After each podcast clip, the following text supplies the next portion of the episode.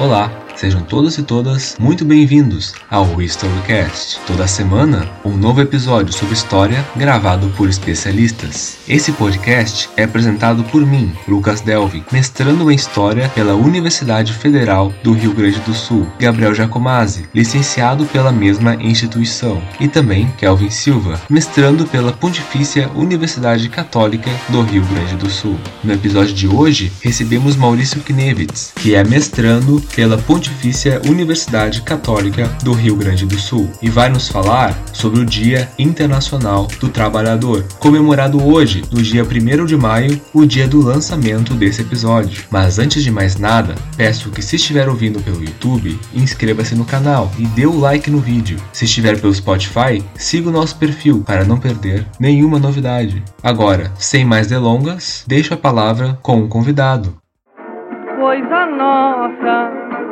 coisa nossa. O samba, a prontidão e outras bossas são nossas coisas, são coisas nossas.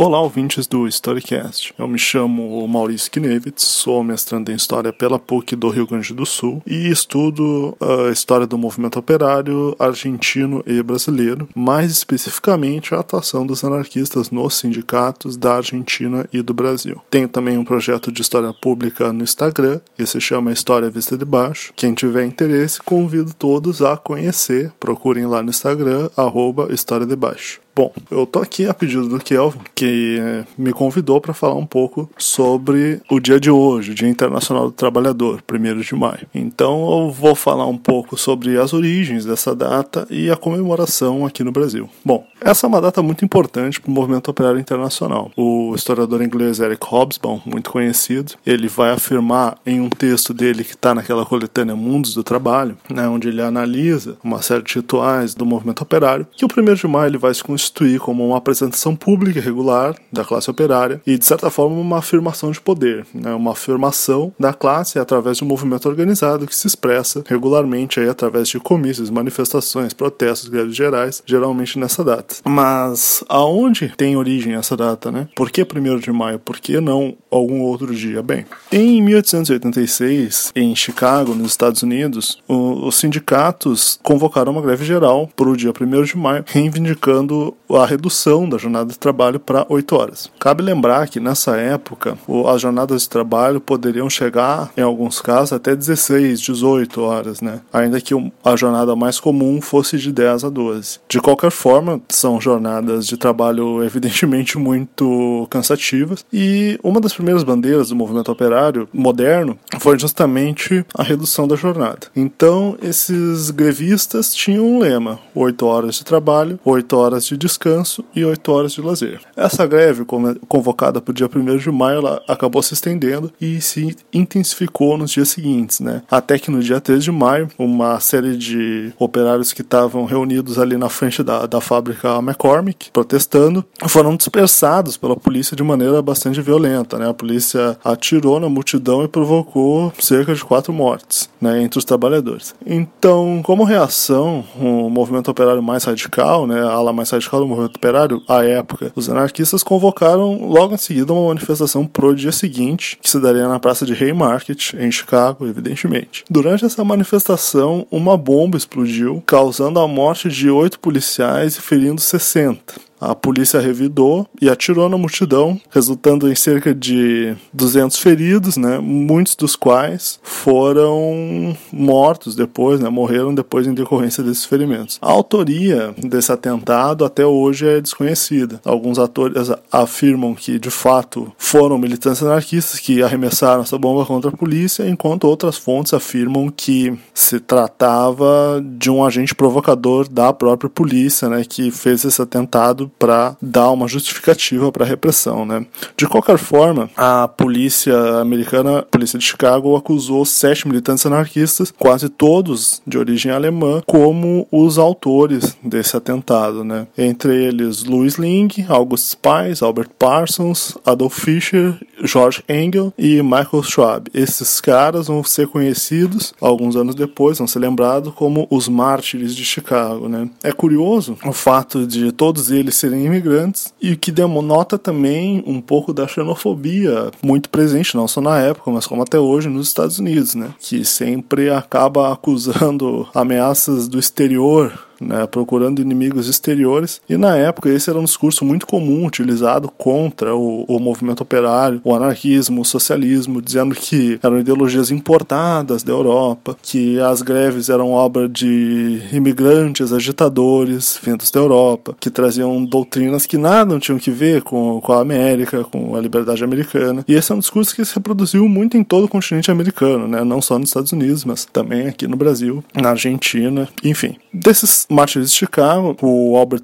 o Albert Parsons, Adolf Fischer e o George Engel, são enforcados no dia 11 de novembro de 1887. O Louis Ling ele consegue se suicidar ainda na prisão. E o Michael Schwab teve a pena comutada, mas morreu em 1888, vítima de complicações pulmonares. Né? De toda forma, esse foi um episódio que gerou muita comoção no movimento operário internacional, de um modo que foi a data, 1 de maio, foi institucionalizada pela Segunda Internacional, a Internacional Socialista, como uma data para marcar justamente a luta pela jornada de vitórias de trabalho. Então, desde então, né, esse, essa data passou a ser comemorada e reivindicada pelo movimento operário do mundo inteiro. Aqui no Brasil, as primeiras manifestações do 1 de maio se dão no ano de 1892, né, organizadas por imigrantes anarquistas em São Paulo, principalmente. Essas manifestações são ser as primeiras expressões públicas do movimento operário brasileiro. Cabe colocar aqui que o movimento operário no Brasil dessa época época ainda era muito recente. A gente tem que lembrar que o, a escravidão no Brasil foi abolida só em 1888. O Brasil foi um dos últimos países do mundo a abolir a escravidão. E isso foi um fator que certamente atrasou o desenvolvimento do movimento operário moderno. Né? Para vocês terem uma noção, em 1850 já existiam sindicatos relevantes na Argentina, e em 1890, mais ou menos a mesma época que começam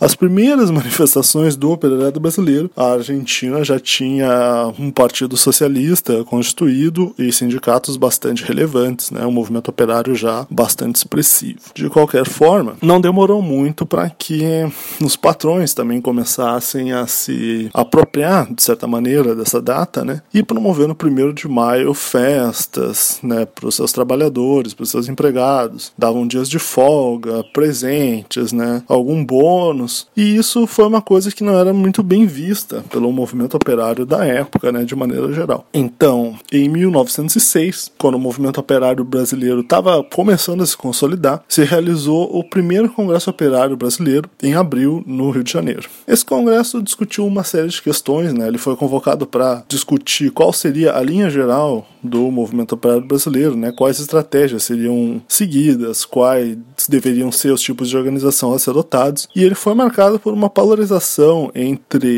anarquistas e socialistas reformistas. Né? Os anarquistas acabaram tendo uma vantagem nesse congresso e conseguiram aprovar uma série de moções né, que eram favoráveis aos anarquistas, né, como por exemplo a adoção da ação direta como método de luta nos sindicatos, organização de tipo federalista e o não envolvimento do movimento operário na política parlamentar. De toda forma, uma questão que acabou sendo um consenso nesse primeiro congresso foi justamente a questão da comemoração do 1 de maio. Todas as tendências que estavam reunidas no primeiro Congresso Operário Brasileiro concordavam que essa não deveria ser uma data de festa, muito pelo contrário, deveria ser uma data de reivindicação e de luta. A gente tem alguns exemplos aqui para ilustrar melhor, né? Os debates que ocorreram no Congresso nesse sentido. Um operário chamado João Melchior Pereira Cardoso, que representava o Sindicato dos Manipuladores de Tabaco, vai afirmar que o melhor meio de se comemorar o 1 de maio seria dar à burguesia abjeta uma prova de nossa força, tendo em mira, antes de tudo, que essa data representa um dia de luta, né? afirmando de maneira bem incisiva esse caráter reivindicativo no 1 de maio. O Carlos Dias, militante anarquista de São Paulo, vai afirmar que a comemoração do 1 de maio tem que se dar na conquista das oito horas de trabalho. O Pinto Machado, uma liderança reformista importante, vai ser da opinião de que essa data deve ser comemorada com sessões solenes dentro da sede dos sindicatos. A gente vai ter também um discurso bastante interessante do Giulio Sorelli, que era um militante anarquista de origem italiana, mas que já atuava no Brasil há muito tempo, que vai no sentido de buscar uma valorização do trabalho. Né? A gente tem que lembrar que o trabalho no Brasil tinha uma carga muito negativa em decorrência da, da escravidão e muitos militantes operários acabavam vendo isso como um fator que dificultava a identificação do operário, do operariado enquanto classe, né? E que,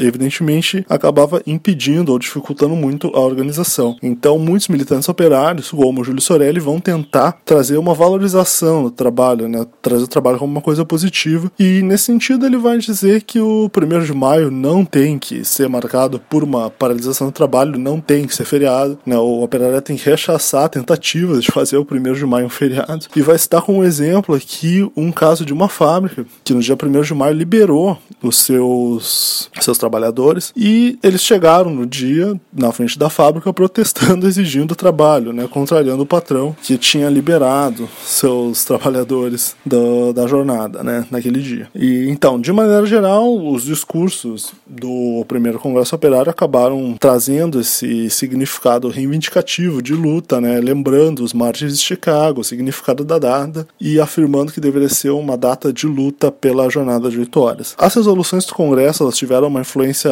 quase imediata no movimento operário brasileiro, já na 1 de maio de 1906, mesmo, mesmo ano que foi realizado o Congresso. Aconteceram várias comemorações do 1 de maio, especialmente no estado de São Paulo, né, em Santos, na cidade de São Paulo capital, em Campinas, em Jundiaí, já reivindicando esse caráter mais de luta do 1 de maio mesmo. Né. E também foi a primeira vez que o movimento operário carioca saía a público para comemorar essa data. Né. Enfim, essa foi uma tendência bastante presente aí no movimento operário da Primeira República, né? O primeiro de maio mais reivindicativo, de luta, e atingiu seu ápice no ano de 1919, né? A gente tem que ter em mente que a conjuntura de 1917 a 1919 foi bastante agitada para o movimento operário brasileiro uma série de greves, sendo a mais famosa a de 1917 em São Paulo, né, mas também ocorreram outros fatos importantes, como uma insurreição no Rio de Janeiro, onde os operários inspirados pela Revolução Russa tentaram tomar o poder, evidentemente não conseguiram, né, e as greves de 1919, que foram as mais intensas de toda a história da Primeira República, né. Então, aconteceu um 1 de maio de 1919, comícios gigantescos, tanto em São Paulo como no Rio de Janeiro, onde além dessa reivindicação pela jornada de oito horas, estava muito presente também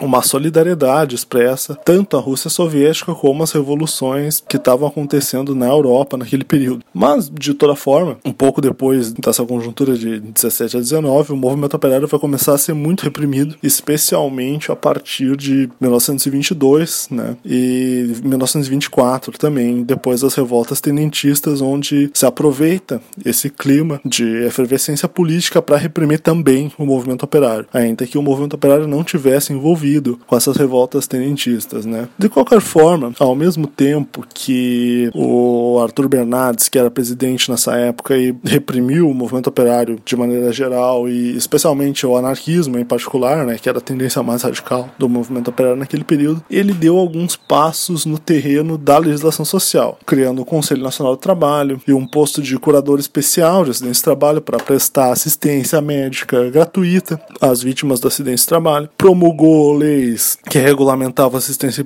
e proteção de menores abandonados, proibiu o trabalho de menores de 14 anos, né? A gente tem que lembrar que até então uma força de trabalho muito relevante da classe operária brasileira era justamente composta por menores de idade e decretou uma lei de férias que obrigava todos os estabelecimentos comerciais e industriais a conceder a seus empregados anualmente 15 dias de férias remuneradas, né? Essa lei teve alguns problemas aí para ser regulamentada e se tornou uma bandeira de luta do movimento operário a partir de então. E foi também o Arthur Bernardes que institucionalizou no ano de 1924, 1 de maio, como um feriado. Aqui, bom lembrar uma coisa que a historiadora gaúcha Silvia Peterson falou que a comemoração do 1 de maio ela é muito ilustrativa para a gente perceber as tendências do movimento operário. Né? Cada vez mais o movimento operário ele foi perdendo essa sua verve reivindicativa e passou a ser marcado por comemorações com festas populares, desfiles, celebrações, né? principalmente após a chegada de Getúlio Vargas ao poder. O Getúlio Vargas foi um cara que se apoiou bastante na classe trabalhadora para exercer o, o seu poder político, né? Mas também, ao mesmo tempo que concedia direitos sociais aos trabalhadores, reprimia o movimento operário mais radicalizado e tentava conter os sindicatos dentro do seu controle. Logo que ele assume o poder em 1930, ele cria o Ministério do Trabalho, que vai ser chefiado pelo Lindolfo Collor, avô do Fernando Collor de Mello, e esse ministério vai tentar, vai tentar mediar conflitos entre capital e trabalho e controlar os sindicatos, né? Numa ideia bem corporativista mesmo de sindicalismo e que vai se consolidar, especialmente durante o Estado Novo. E então Getúlio Vargas vai começar a utilizar o 1 de maio, promover o 1 de maio como uma festa, né, onde vai ser exaltado a imagem do próprio Getúlio, né, essa ideia dele como o pai dos pobres, defensor dos trabalhadores. Inclusive, a partir dessa época vai ser muito comum que no dia 1 de maio se concedesse o aumento do salário mínimo e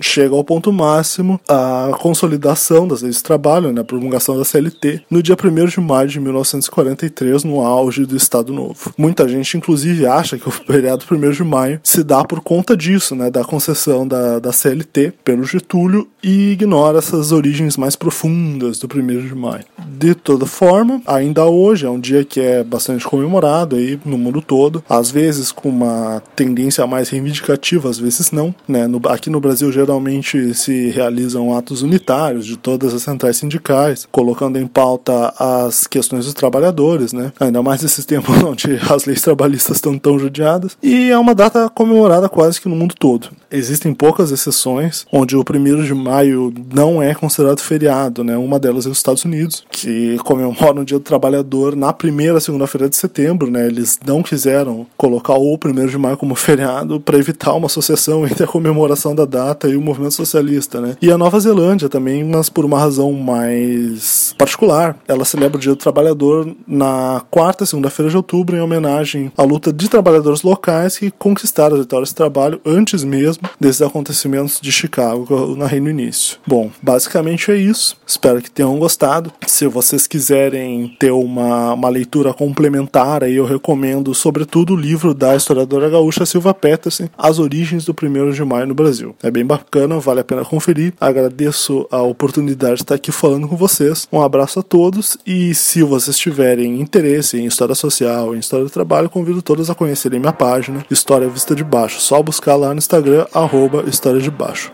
Muito obrigado. Esse foi um novo episódio do Historycast. Se gostou, siga o nosso canal no YouTube e perfil no Spotify. Se tiver alguma dúvida, nos envie, que ficaremos felizes em responder. Na próxima semana, o tema será a representação da loucura nas mulheres no cinema de horror das décadas de 70 e 80. Muito obrigado por ouvir o Historycast e viva o Dia Internacional do Trabalhador.